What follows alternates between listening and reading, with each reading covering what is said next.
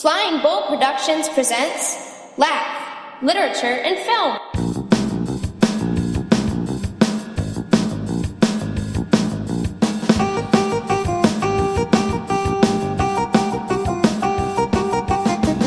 Welcome to the good stuff, Yeah. the Laugh Podcast. I'm the L Train. Over there is Mr. Two Frames. Howdy. We're your hosts for a Laugh Classic. Episode 48. It's a classics.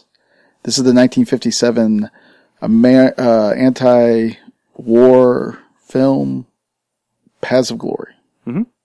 You look you look quizzed when I said that. You don't think it's an anti-war film? I think it's an anti-stupidity film. Oh, so it's an anti. Yeah. I, I don't think it's necessarily against war.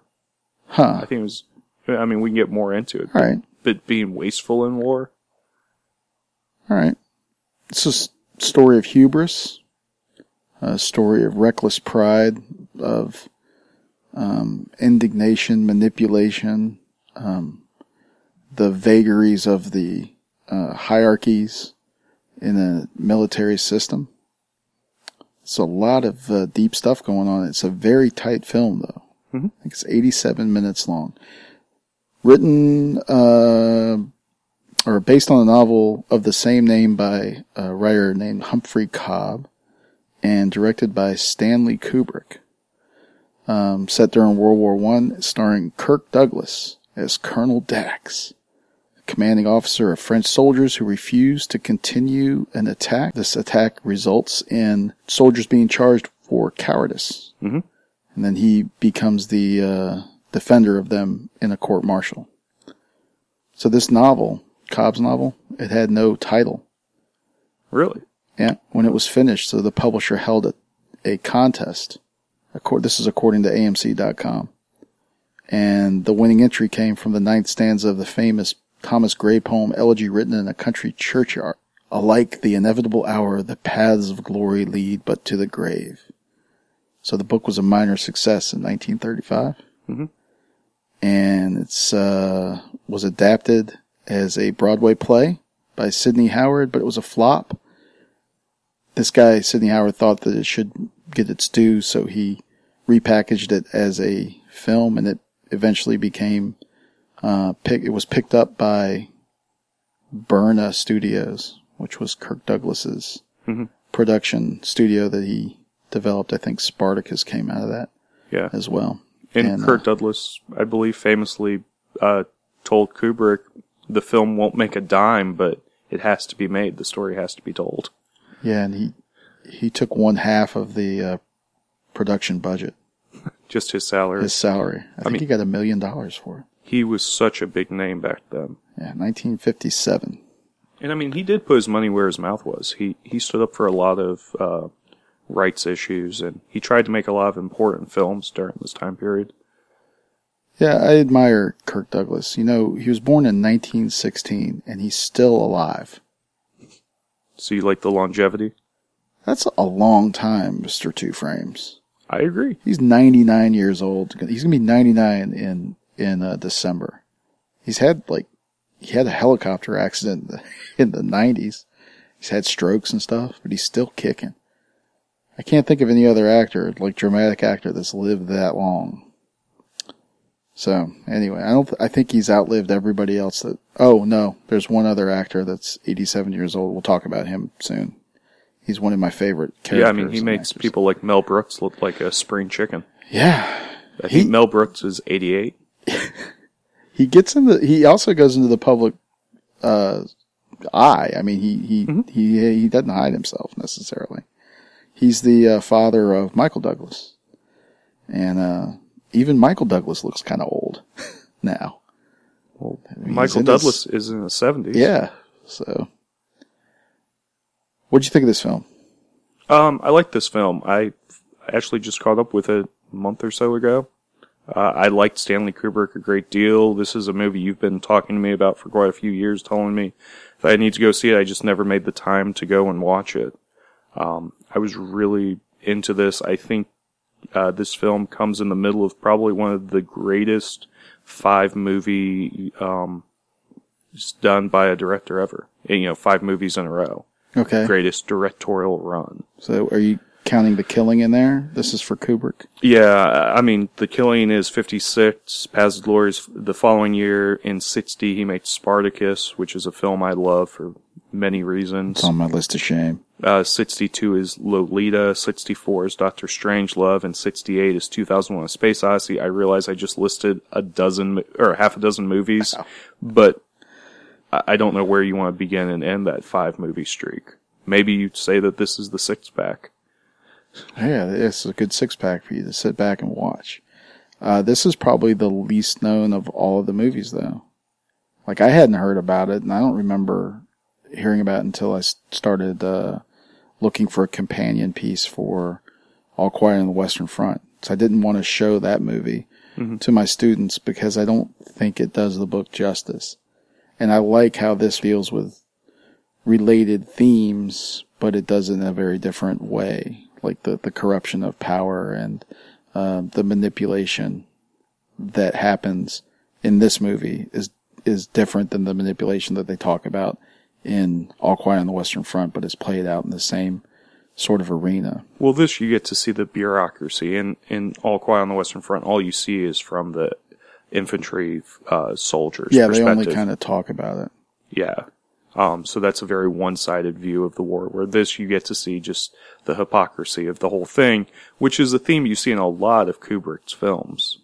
Uh, you know, probably most famously Doctor Strangelove, but you also see it in, um, Clockwork Orange to some extent. Mm-hmm. You know, with the way the doctors are in that film. So I, I do think this is a theme Kubrick likes to play around with quite a bit. Well, uh, he does it extremely well in this movie. There are two key plot triangles in terms of like groups of characters that interact with each other in a variety of ways. There's the Colonel Dax, played by Kirk Douglas, and uh, General George Broulard, played by uh, silent film matinee idol Adolphe Menjou. Uh, he's the elder of the two and the more higher ranked of the two generals involved. And then the sort of evil um, character is played by uh, George Macready, and it's uh, General Paul Mireau. He's the one probably most responsible for the events as they unfold, and that that sort of triangle of manipulation is played out over several scenes. And the, the way that they interact with each other, everything is a lie almost, except for Dax. Ev all the other characters are, have some other motivation that's only thinly veiled to the audience. So you wonder if they are aware of their own hypocrisy as characters. Kubrick sort of plays around with that.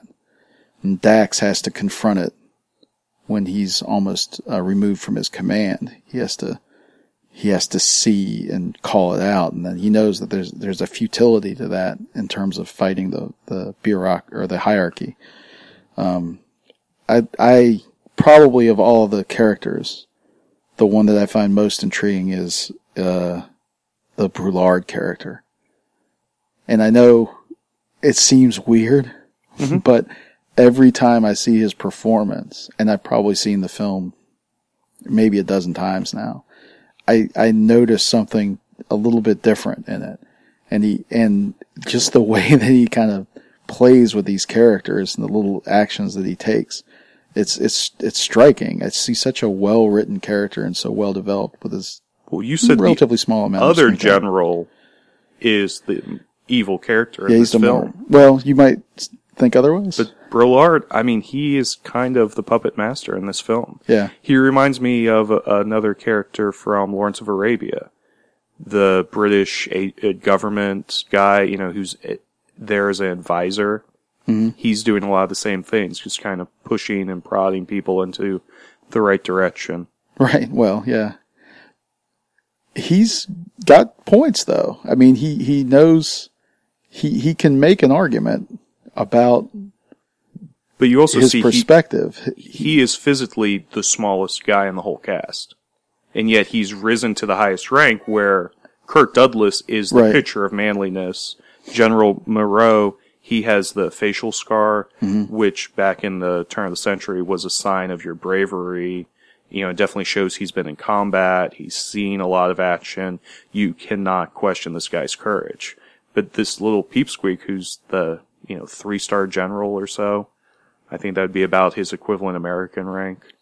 He has three stars. I think we, yeah, because Moreau was going for his uh, second, or he's on two stars. We actually counted him in class. I, I froze the, uh, the And my understanding is the French military is about the same. I mean, the ranks yeah, are I the same. four star general. and, and that was something I had to talk to my classes about, um, and, and tell them here's the list of the ranks, and most people are trying to get promoted. Uh, the general's aide de camp is a major. He's trying to make uh, colonel, so he's always trying to put down Kirk Douglas's job and try to make Kirk Douglas look bad because he wants to be the next colonel. Except for Dax. I mean, the, the Dax and you could say Paris in the other sort of triangle, the, Yeah. the other, um, at, at the soldier level, there's a different thing. But yeah, I put the ranks up there as well because that's very important. Um, Broulard is a member of the general staff too. And these are the people most responsible for sort of organizing the war effort. The futility of the, of the, uh, trench warfare is highlighted very well in the film. I mean, um, they actually go into the trenches with a, one of my favorite tracking shots of all time. I think we talked about it in the tracking shot episode Yeah. way back in the early, uh, Laugh podcast iteration, if you can remember, because, um, they had to make the trenches a little bit wider than they were normally so that they could get this, uh, well, back then the cameras were a lot bigger. They had to be able to get them down these trenches. And the way that that scene plays out is a microcosm of the entire movie, just in terms of the manipulation and the, the, the three characters that he meets are three, the three, uh, people that are brought up on charges later. You wouldn't know that until you've seen the entire movie. Yeah, Kubrick tried to sprinkle them all through, and then famously he wasn't able to put them all in the battle scene. Oh, why, why is that? because the guy who played Thoreau, Timothy Carey, um, Yeah. faked a kidnapping to try to get a bunch of publicity and to raise his fame. and he kind of had a falling out with Kubrick after that. Wasn't Apparently, this- he was a prima donna quite a bit on the set. uh, he was trying to upstage um, Douglas in the uh, court martial scene, and Douglas didn't like his performance at all. I think Kubrick was famous for having multiple takes, and uh, Douglas would call him out like publicly, He'd try to humiliate him for his performance. And uh, Kubrick just let it run, let it run. You know, they do multiple takes, and then finally, I think at one point Kubrick went to that character or that actor Timothy Carey and told him, uh, yeah, "Keep it up. I want him agitated." so you see that anger rising in uh, Dax's character in that scene. It's not just acting; he's really angry when he gives his closing summation. So, um, yeah, I got that's another interesting thing about the way that Kubrick manipulated his his actors and famously got them all worked up in various ways. Well, I he mean, was like Broulard. oh, he was very method. Yeah. Uh, Shelley Duvall on The Shining. I mean, he terrorized her so that, you know, she was losing her hair by the end of the production Huh. and making people do take after take after take. And, Yeah. you know, sometimes just trying to wear them down and then later on they'd find, oh yeah, I took take number four, but I made you do 50 more. This movie compared to uh, Full Metal Jacket. Mhm. Which do you prefer? Uh, Full Metal Jacket. Really? Yeah. You, so you're I mean, but I've also seen Full Metal Jacket more and I just have a sweet spot for Vietnam literature. Huh. All right. So Full Metal Jacket's a ten, and this is a nine. Yeah, I mean this is this is still a really good film. I would say for World War One, maybe my favorite World War One film. There's not that many good World War One movies. The the problem with World War One films is most of them were made in the twenties, thirties, and then when World War Two broke out, we just started doing World War Two films. I'd like to see. Sergeant York's maybe the best World War One film I've seen. Have you seen Sergeant York recently? Not for a good 10, 12 Oh, years. It is slow, slow, hard to watch. I mean, it's a different style of filmmaking. Um, I'd like to see what was going on in German cinema at the time and their reaction to it, to these ideas and concepts. I bet you there are some good foreign films. There's a movie called Regeneration about the two poets that we study in 10 honors, um, uh, Wilfred Owen and Siegfried Sassoon. It's actually more or less the story of the psychologist that's involved with the practice of trying to put these officers together psychologically, put them back together so they can go back out into the front, into Huh. the front. So that's actually a pretty good movie, but it's a little bit different than your standard warfare. Your standard warfare. huh. No pun intended. Yeah, I mean, and, and this film has one battle sequence in it. It's, and even then, it's not much of a battle sequence as just uh, showing what type of misery these guys go through. yeah, it's pretty brutal though. I mean, it doesn't really resonate with today's audiences, like some of the special effects and some of the, the things that are happening, but the idea of, I mean, just filming that in the, in the fifties, they say it was pretty accurate I, can believe it. in terms of the attack. And then, I mean, you had talked about earlier. This is only an 87 minute film. Yeah, the attack tight. sequence is an easy five minutes. yeah, it might, It goes on and on, and I think before you've told me you think it's a little too long. that might be one of the small drawbacks I have with the film. It, maybe not its length, but it's there's some continuity issues and some time manipulation that they do. Some some Yeah.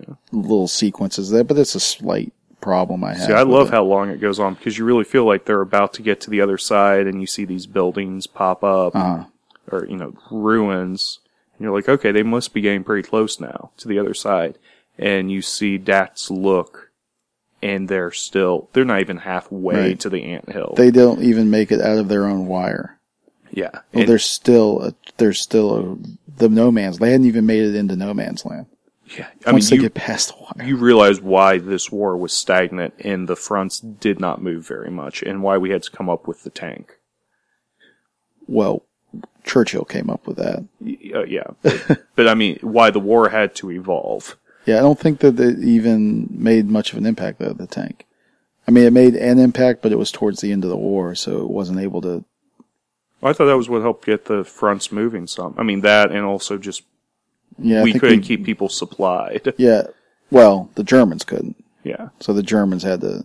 I mean, they they had been stretched too thin. So yeah, I don't think that the tanks made as big an impact as they did, obviously, in World War II. Oh, yeah. So, you know why they're called tanks?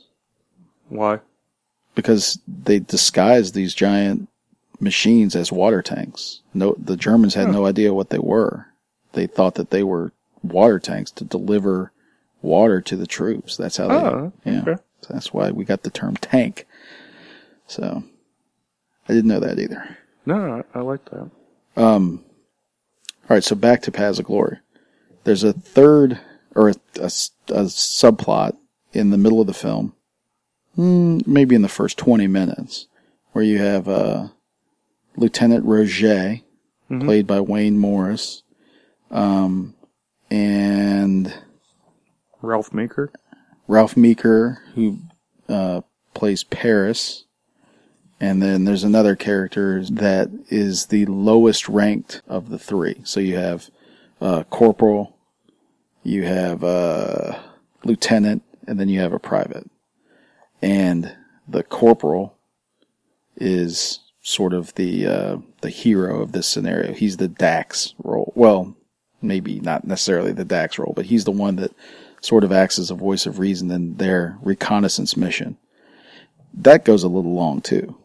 When they actually go out into no, man's land, this uh, Lieutenant uh, Roget leads these men out, gets scared, and he winds up uh, killing with a hand grenade. Mhm. That's always a pretty good scene when they when Paris goes to to check on him, and there's the uh, like the the cymbal or the tiampana or whatever that and then you see the he's still smoking, and the kids have to figure out what happened.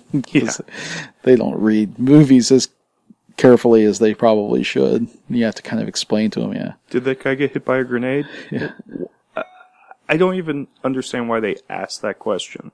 Because clearly they've already thought it. right. Why, why don't you have any confidence So- in how you're reading the film? Inserting themselves into the movie, I suppose. Um, no, I, I, I like that scene. I like that guy Ralph Meeker, who plays Paris, because there's a uh, Alfred Hitchcock short that I show my ninth graders, and he's much better acting in this. I also like that we see the various levels um, that go on in the war, and even that scouting in the middle of the night. That seems kind of pointless itself. Yeah. Like Yeah. you, you don't really understand why they have to go do this. Uh, So as much as you know, Paris wants to get mad at Roger. Roger's just following orders, going out there. It was stupid that the three guys were out there anyway. Right, but up to the point where he splits up the night patrol was when he first really begins to question him. Mm-hmm. And th- I mean that they should have never done that. He should have never done that. But then just randomly throwing a grenade because he gets screwed. Come on, that's ridiculous. And then Paris shows, you know, that he is an honorable, brave person by running into that where that explosion was. I mean, he wasn't really legitimately. He shouldn't have been legitimately scared by anything. And then he tries to write up the report to show that they're all dead. And, uh, Roger is surprised when me, uh, when, uh, Paris walks in. He's like, Oh, Paris, I'm so glad to see you. Yeah, it's just dripping with sarcasm, you know, not even sarcasm, but it's like this veiled ironic, uh, what's it called when a person is over the top and the way that they approach you, but you know that they're not really happy to see you. Oh yeah, it's um, It's, it's something. false false exuberance. Yeah. Uh, yeah, that guy, uh, Wayne Morris was a, uh, a highly awarded pilot in, um, in World War II. He Wow. joined the Naval Reserve, became a Navy flyer in 1942 and left behind his film career. And, uh, when he came back, cause he was a very popular juvenile actor and was like on the roll to being a leading man. Think about, um, someone like uh, Snake Plissken. Uh, Kurt Russell. Yeah, someone like think about someone like Kurt Russell, and uh, that's sort of where he was when he went off to become this uh, naval war flyer. Huh. Um, was awarded four distinguished flying crosses. Ralph Meeker, on the other hand, went he went into the Navy and got discharged with a neck injury. That's the Captain uh, Corporal Philippe Paris. Um, so interesting stuff there going on there. So now then, uh, a lot's also been made of the courtroom scene. Um, I've seen this almost make some top lists, like the lists of the top 50 courtroom Oh. moments in films. This is an honorable mention. Oh, this is 51. Yeah, this would be 51. There's not a whole lot of tension there because there is an inevitability to it. The attack against the anthill goes bad or goes poorly. The troops retreat back to the trenches. At some point, General Mireau suggests that his commander or his artillery commander fire upon his own troops to get them out of the trenches. When they refuse, right? And he calls out a, uh, a court martial for all of them. He says he wants to kill what ten man, ten men from every regiment, Yeah, he wants he wants a, a to decimate them. or that's every tenth man. Yeah, but Yeah. I, I think they're trying to invoke. Apparently, the Romans used to do that if there was cowardice. The French did it too, y- the Romans is more messed up. You would draw lots, Right. The ten men, and then whoever lost would get beat to death by the remaining nine men. Yeah, that's pretty brutal. Yeah, Um, In this case, he wants to get rid of every tenth man or ten men from every regiment. He says they should all be shot for cowardice. well, Dax Moreau says- wants it. Moreau wants this. Broulard wants it too. I mean, someone's got to answer for this. Well, Broulard needs a scapegoat. And he's more than willing to let the, or he needs multiple scapegoats. Yeah, yeah. Says, if you want to make, uh, this, this is to make a, um, Statement. an example. Yeah. Yeah. He wants to make an example of, uh, these people by killing them. And, uh, Dax says, if you want to make an example of it, why don't you pick me? Why don't you pick the officer most responsible for the failure of the attack? Pick me. And Broulard's like, we can't make this about officers. So, I mean, that underscores the general theme of the movie. Well, I also lo- all of the conversations. You always want to have one more line. You, you always put yourself in that character's position. You always think you would retort something. Right. You would never just drop the issue like these characters do, and that's what's so infuriating. And I Oh. think that's what you know why Kubrick worked so well with satire in this uh, vein. But also, I guess that there's not, at some point, you can't say anything else. You just have to accept it and go. Especially in this, the way this military, uh, and these military interactions are set up. Yeah, yeah, it, it's regimented. Okay, you've said your piece. No, I'm not going to listen to that, even though it makes sense, and my retort doesn't. Yeah. But Well, that's what's so infuriating. And I I heard a lot of my kids kind of snorting at those moments in the film, just like holy crud. yeah, because they don't understand that there's a point where no means no, and you can't argue with me anymore.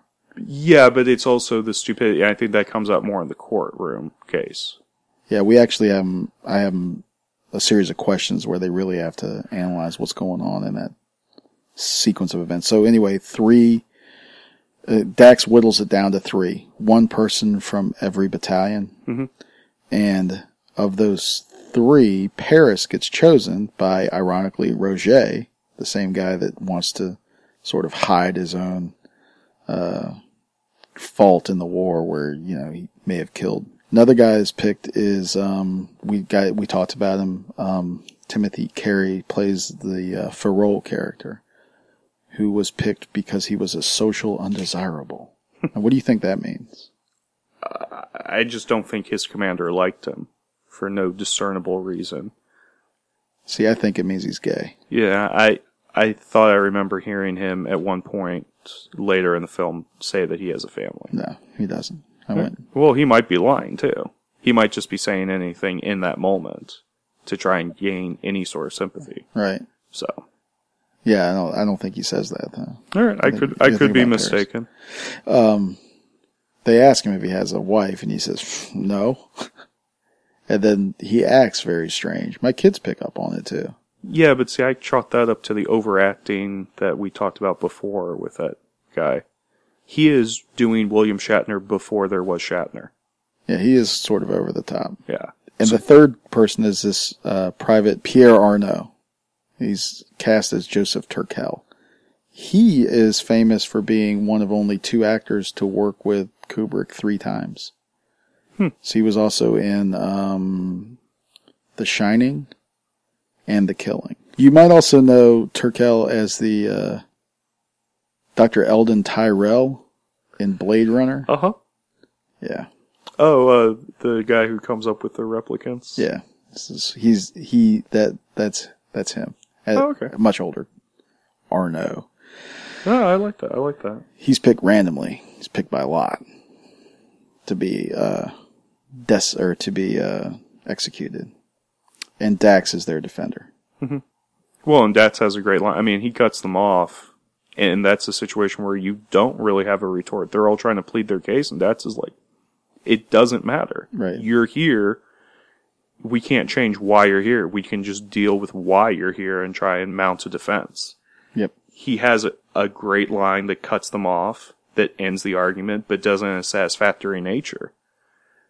You know, that's what one of the things I like about Kirk Douglas's character. He always makes logical sense in this film. There's a lot of logic in it. He, well, he's one of the only characters who Well, makes logical sense. Broulard's logic is evil, but it's still logical. Yeah.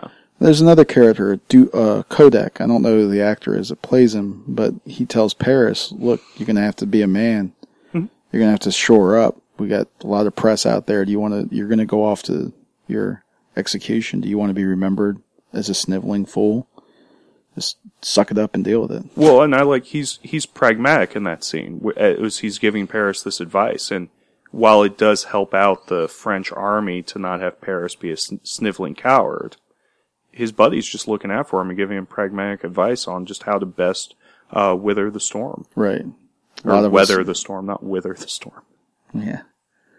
a lot of us are going to be in this in this same boat. A lot of us will be dead too. You're just going to die tomorrow. Yeah, I mean, he's a slightly more positive Eeyore. If you enlisted Eeyore into the French army, that is him. Major Kodak or Yeah, the- Major Kodak. Yeah. he's Eeyore. I like that guy. I like his eyebrows. His giant eyebrows. The kids freak out on that too. It's pretty impressive. Do Yeah. you think you watch him? Yeah, probably. There's some good facial hair going on. Yeah. So you know, we get to the court case. Uh, one of the things I love about the court case uh, as a teacher is the kids have no idea of what a kangaroo court is, and Oh. I, and I think they want to believe that court is fair and just, and Right. in this scene it is anything but. They think it's a forum for justice. Yeah. And, No. it, and it takes them a while to figure out that that's not going to happen, but they still believe it to the end. And um, to skip to the end, they don't tell you what the verdict is. They cut that fat out. Because it's inevitable. The Yeah. verdict was already decided. But I had a kid go, uh, "Did you skip ahead?" and it's no. You know how this ends, and they're like, "No, we don't." Yeah, you do. You've Yeah. just watched it be a kangaroo court for the last twelve minutes. Yeah. you don't it, it's obvious and they cut right to um the guys preparing to Yeah, do the execution to go you know going over what the Or orders are Kudek or whatever his name you know that's is. one of the things i love they only give you the important parts Yeah, he cuts out all the extraneous BS. But he also leaves hope. There's always a little bit of hope, even up until the very last bit, because you're not really sure where these little pieces of information are going to go. Everybody's got a little bit of information that they want to use later. And just the way that Kubrick has these characters come in and out of scenes is enough to make you uh, really appreciate a well-told story like this.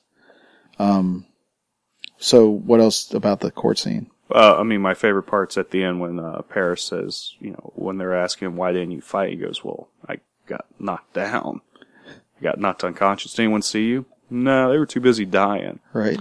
Oh, that's a shame. No witnesses to back up your story. They don't refute the story. They just go, you know, you have to prove your innocence. Right. Um, and he goes, well, I got this scar on my face, and you know, my kids are like, You could have put that on there Yeah. later. yeah, yeah, Uh, yeah, true. Hmm. Yeah, I guess I could have. And, and that's when the kids really start to understand that it's a kangaroo court, and that's just such a great bit of dialogue. And it, and like you said, it plays with your emotions. You go up and down on that. You know, you think eventually logic and reasoning will have to win out. The uh, head of the the head judge, the chief judge of the court martial, played by Peter Capell. I thought it was Pete Postlethwaite. Remember that guy? No. He died recently. He was in uh, the town. Okay. He was the, the, the florist in the town. He's a character actor. He looks a lot like that Pete Postlethwaite, I think is his name. Um, he's also the narrator of the opening sequence, that chief judge. And it's just, he cuts off Dax at every point, every, I wish we had gotten a little bit more of his story. And but he's he a functionary. He's just there to advance the idea that th- this is Mireau's uh, sort of kangaroo court I put together. It doesn't really matter who it is that's there. They're just going to But wh- how is he benefiting from this? Oh, you wanted to see whether or not he had a Yeah, what, backstory. yeah, or what, he's got to have some motivation, advance. you know, or how he feels he can twist this to advance Mm. his own career. I don't know. I think he. I, I I appreciate the idea that he's just a symbol. He's just he's just representative of that. I mean, there's nothing just about the uh, No, that I, scene. I understand that, but I like that the prosecutor is um, the is General Mireau's um, aide de camp. yeah, So you know, I like I understand why he's um, being the prosecutor, why he's doing this, because it's very clear that he's going to please the general and help advance his own career by doing this. right. Another uh, key element to the execution, the inevitable execution, is uh, Dax making Roger the person that leads the uh, the firing squad. And he's like, well, wait, I don't want to do that. I've never done that before. He goes, yeah, the job's yours. the guy's like, well, what does it involve? Well, it's easy. Aim, shoot, fire. When everything's done, you go and you put a bullet through each of their heads. I really want to be removed from this, sir. Yeah. Nah, job's yours. Yeah, eh, but I also like how Kubrick can speed up the film and slow it down, but he doesn't mess with the frame rate. Uh, la- Well- or two weeks ago, we were talking about Mad Max Fury Right. Road and how George Miller messes with the frame rate to change the storytelling, and so that you can understand or not understand something. Kubrick is playing with the speed of the storytelling too, but he doesn't mess with the frame rate. He does it just through the editing process and by cutting all the uh, extraneous fat from a scene. Yeah, but they wouldn't they wouldn't have played around with frame rate in 1957, would they? No, but I, I think Kubrick's doing the same thing. He's playing with your emotions. There's the ballroom scene where there's this waltz that plays, and you see Macready, or, or sorry, Mireau in the corner dancing with a woman, and then uh, there's that long tracking shot through there. That's also another one of my favorite tracking shots where the functionary walks up to uh, Broulard and gets Broulard because Dax has some information for him. And that whole interaction with Broulard and Dax, both then and then following the uh, execution, are the probably my two favorite parts in the movie. This is where I'm making the argument that Broulard has some points, even though they're sort of evil. they're still there's still some semblance of logic where he says, we're the, we at the general staff think we're doing a good job. Some people might disagree, but why should we face any more criticism? Simply because uh, some of your men didn't didn't attack. Perhaps if they shown a little more valor, you would have taken the anthill. I mean, I don't know if he really believes that or not, but it, at least it has the it has a sort of uh, beautiful, symmetrical Oh, wildly evil logic. he's always hyper aware of the situation. The way he deals with Dax is very different privately than when uh, General Monroe is around. Do you When Monroe's around, he praises Dax more because he knows it gets under the other general's skin. And then if, if the other guy's flustered, he's not in control of the situation, that allows uh, you, the first general to do be you more think- in charge. Broulard thinks that Dax is angling for Mireau's job? I think he hopes for that.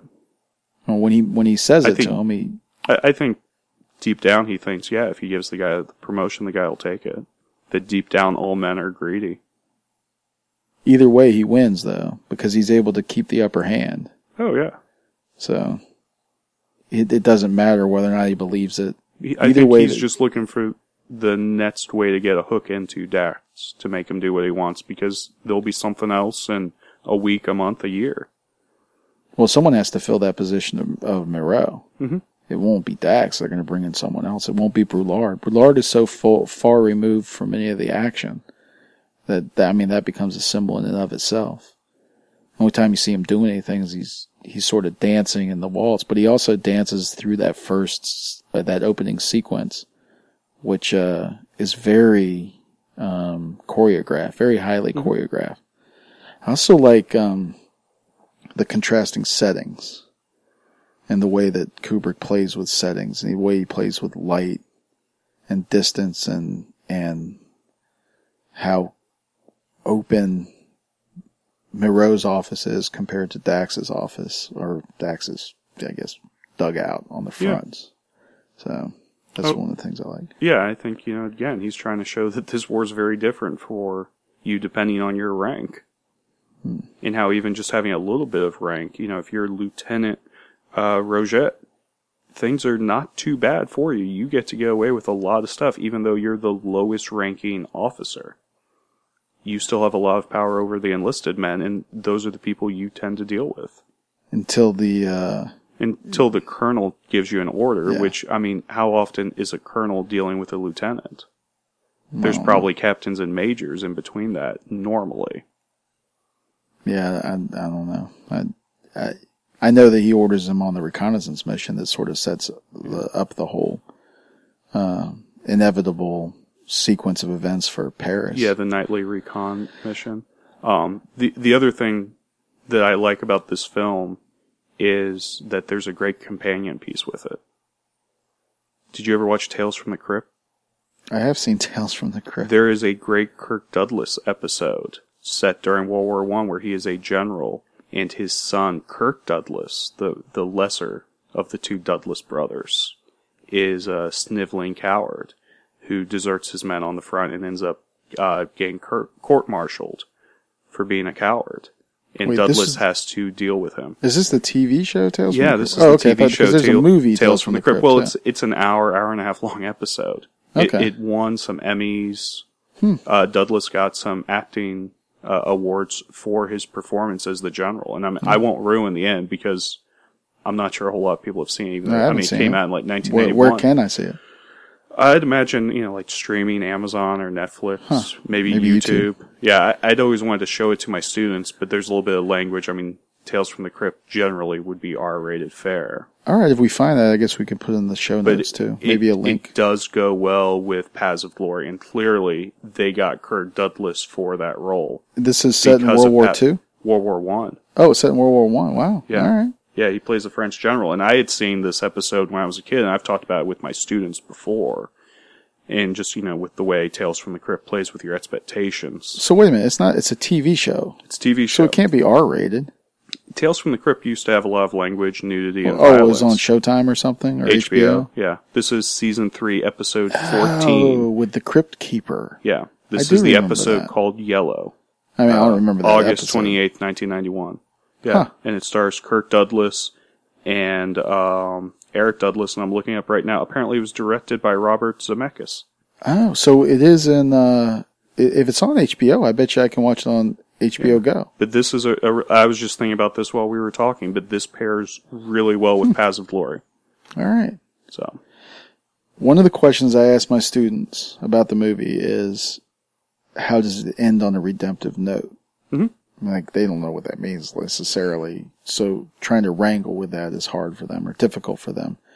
They don't understand the question as much, but it becomes clearer to them uh, when I tell them what the, the the lyrics of the of the song that the girl is singing. What do you think of the ending of this of this movie? Oh, at the How do you and why why the- it could be redemptive? Maybe you can answer that question as well, but I'm just wondering because for me, I I have no qualms about saying this. I tear up every single time. I, I don't know if now it's like a Pavlovian response or something, but Well, what are you tearing up towards? I don't know. But the last time that I played it, because I played it twice this year, I left the room. Hmm. I just went the other. I I went out and I talked to Miss Macklin in the hallway until I knew that the the song was over. It was it's it's the song and it's the it's the transformation of the behaviors of the men to that to the girl's singing voice. Now I think that the song itself has some emotional qualities to it as well, but I'm sure that there are associated qualities that are causing me to to make these uh, emotional leaps. I'm imagining that you don't have that same response, but I'm wondering how you do respond to the ending. I think of it more as a. I like the comradeship in there that all these soldiers are pulling together and they all feel as one after so much of the film has been about pulling men apart from each other and that there is no brotherhood in this war. Everyone's just out for their own sake. But in this last scene, they're all coming together. They all realize they're having a shared experience. Even though it's very sad and, you know, they're probably going to die, but they're in this together. for me, it also extends to that to the girl. I think that the she's the only the the only woman that you see other than some of the characters in the in the uh, waltz sequence.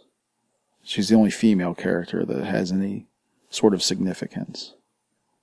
She has to be that character. It's a German girl who's been captured.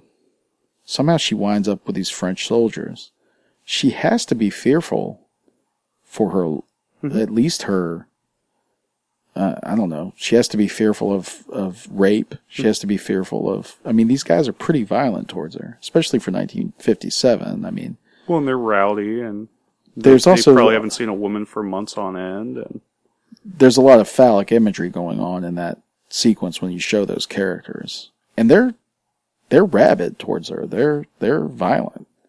I would suggest. I mean, I, I know Kubrick's working in metaphor here, but the the effect of her song that calms them and then brings them to that realization that you were talking about is probably the the thing that creates the emotional response in me more than well, and that there's still a redemptive quality to the world. Yeah. But then That, that things don't have to be brutal and ruthless, and that you know we can still become civilized, and you know we can change, and that beauty can still come at the end of this horrible thing. but there's inevitability in this in the lyrics to the song. Yeah. The song is the Faithful Hussar, which was a World War One ballad that all of those um the people fighting in it would have known the words, even though they couldn't necessarily understand the German. Mhm.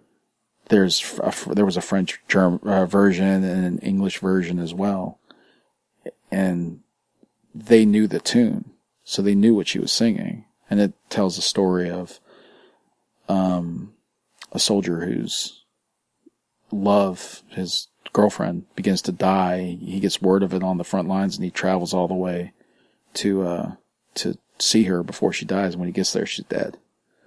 So there's that sort of feeling of inevitability which plays into it. I think that's another part that sort of makes me a little emotional. Um, I'm oh, I'm sort of like trying to figure out whether likes to end his war movies with songs. I mean, this one's a little more powerful than uh, Mickey Mouse Club at the end of uh, Full Metal Jacket. They go marching off singing M I C K E Y M O U S E Mickey Mouse. Do you think it would be better to show them the lyrics to the song before or after the girl sings it, and have that conversation with them?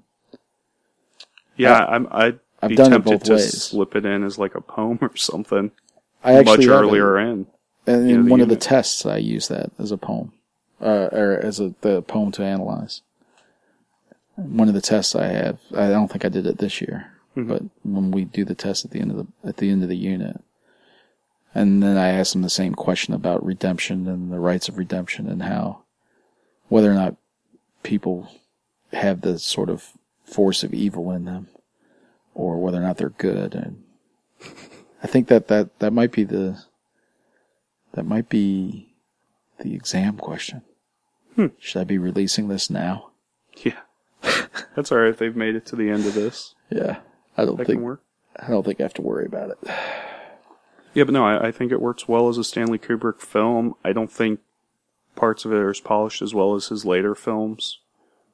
What I mean, th- there's definitely there's pre 1960 Kubrick and there's post 1960 Kubrick. You know, whether you want, uh, probably yeah, 60s Spartacus. That's probably the end of you know the first half of Kubrick's directorial career, and then probably Lolita kicks off the second half. all right.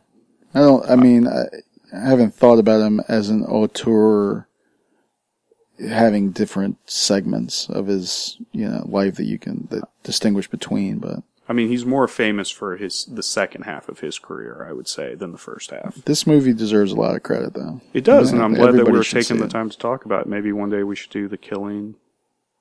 Maybe that might be a classics. I don't know if we want to do Lolita. Probably not. Although it wasn't R rated or anything at the time. I know was that still under the Hays Code? No. It was pretty scandalous back then. Um, Well, the book was clearly. I don't think that the movie sort of played for laughs. yeah, well, now I don't know. I I've seen bits and parts of the movie. I've never sat through the whole thing. I think we watched it a couple of summers ago. The uh, Magastar and I watched it and read the book. A little book club thing that we used to do. Yeah, Now I spend all my time trying to figure out box office numbers and and where they might wind up. and you're doing a much better job of that than I am. Uh, So what is so our listeners do, want to Do know? you really want the update on this, or I think they do because kids. I mean, people need to know whether or not they need to get together names or math problems. All right. Um, well, after three films, you still have Jurassic World coming out June 12th. Uh, you have so far made 137 million at the box office for the opening weekend for those three films. Wow, pretty good. Pitch Uh, Perfect two. Uh, what was my other one? Home. I can't. Uh, longest, Longest ride. Ride. Ooh, and that wasn't very good either. No. And you had San Andreas. Ah, yeah, that's right. So you made 137 million from those three films. Wow. Um, all four of my films have played Paul Blart, Hot Pursuit, uh, Mad Max, and Tomorrowland. Uh-huh. And the four have done 126 million. All right. So what I need to have happen next week is for Jurassic Park to make negative 14 million. It's not possible. They they have to pay 14 million dollars to winner. people to come watch it. Yeah. Send in your names. W- well done. Send I- in your obscure names for. your pick of Pitch Perfect 2 was well done. Now, do you want to double down? How so? You take your entire box office versus my box office for this one film. 126 million for three That's a pretty good bet for you. It's interesting. I, I could see All right, Jurassic no, World I- doing I, more I'm than that. removing it. I'm removing the challenge. I'm removing the bet. I got scared. Uh, honestly, I was scared to take it. if No, I- Jurassic if if Jurassic World does over 130 million, I wouldn't be surprised. I, I, I sincerely want to see you have to read some of the names they come up with. That's Have we decided on a number? No, we haven't decided. We'll, we'll figure it out. We'll see what submissions we get. We do need to come up with a summer box office challenge. We do, and we'll we'll do that. We'll start that next week after. Uh, we'll do that with the next We Laugh, maybe. Yeah, we'll, we'll, do that. Uh, What's our next show? At least be? within the next two weeks. Uh, we, we haven't fully decided. I know we are going to see Dirty Rotten Scoundrels Yeah, um, at the local community theater down in Norfolk um, because the Registrar is starring in it. What do you think you might see Spy this weekend? Probably not. Probably if I'm if I'm going to the theater this weekend, I'm going to be a little busy. Oh yeah. All right. Um, I gotta get caught up on other stuff. So we've got What's that. up in the air right now? Yeah. Uh, we'll definitely be reviewing Jurassic World in the coming weeks. And also, we have to make our pits for the first half of the year. Maybe do our top five films Is so it far. Is it the? F- Ooh, I don't. We're okay. getting pretty close. And right. I'm not sure how much the summer blockbusters are swaying you. And will I don't be know. high Mad on Max your Fury list. Road's going to be up there. Yeah, but, you know, that's already out. So, I mean, that- that's what's coming. The, that's what's coming up. If you have ideas for future shows, um, what could they do? Well, I guess they could ideas. contact us on the Facebook at www.thefacebook.com slash the laugh podcast. Yeah. What if they don't have Facebook? I guess they can go to Twitter. We're at uh, twitter.com backslash the laugh podcast. I don't know. How does that Twitter thing work? Uh, they just have to uh, send us a tweet at the Laugh Oh, yeah, you could tweet us at the laugh podcast. There's another way too. Www.thelaughpodcast.com. Yeah, we have a comment section to And- contact us. Uh, what we really want though is for you to go to iTunes, give us a review and a positive review, hopefully, but also give us some uh, commentary down there, some written reviews. I think iTunes likes to see that. I haven't looked at what we've been doing on iTunes recently. We we were stuck at 33 for a while. Yeah, we haven't had many reviews, but you can search either uh, Laugh, awesome. Literature and Film, We Laugh. Also, I always make sure to put in that we're searchable under the word awesome. So hashtag awesome. Yeah, I'm not sure, you know, how high our results will be, but, you know, start searching for us on awesome, scroll down so we can come up. Uh, be a we- top 10 awesome hit. Did you see where uh, Milan Moomin uh, retweeted a tweet I put out? really? Yeah, uh, I found Albert or uh, Camus' Nobel Prize acceptance speech, Mhm. and I don't know where it was somewhere, and I I sent it out as a tweet, and then Milan Moomin retweeted it. So it, Milan's out there, Nice. paying attention to what we're doing on the Twitter. We got a fan. We're eager to see what he does we need next. to do some more Twitter views too. We're the king of the Twitter view. the Twitter. The Twitter view, or no, yeah, we were making an interview on Twitter. Oh, okay. Yeah. Cam and Crow didn't respond to anything we had to say, and I didn't write those questions. but we got uh, Dolph Lundgren to respond to us. So. We and did get uh, the Dolph. Alex Garland. Yeah. Yeah. Right. Yeah. Yeah. All right. So yeah, we're out there in, in the in the world. I'm gonna. Oh, you know what? You might get a friend request from Herrera Rue Lusk because he's out there too on the Facebook. Sounds good. So He's yeah, a- yeah. You, you can't friend the Laugh Podcast, but you can friend Herrera Lusk. Yeah. Yeah. All right. Good luck finding that. All right. Fair enough. So there we are. This has uh, been a pretty good show there, Mr. Two Frames. I enjoyed it. Yep, I enjoyed talking about Paths of Glory with you. I enjoyed talking about movies with you in general. According to Corporal Paris, oh well, I must be mistaken then, sir. An officer wouldn't do that. A man wouldn't do it. Only a thing would. The sneaky, booze guzzling, yellow bellied rat with a bottle for a brain and a streak of spit where his spine ought to be. You've got yourself into a mess, Lieutenant. For Mr. Two Frames over there. There be dragons. I'm the L Trade. Oh wait, it was a pleasure. Pox there will be dragons. Pox up votive, everybody.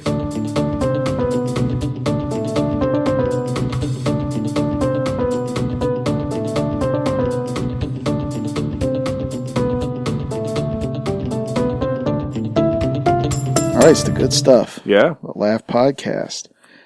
I'm, uh, I, I can't remember my. My I, I don't know. I was thinking. I was. You're like, it's good stuff. I'm like, yeah. There's Yeah, no energy. really yeah. No, my, yeah. my, my bad. I'll try to think of the thing.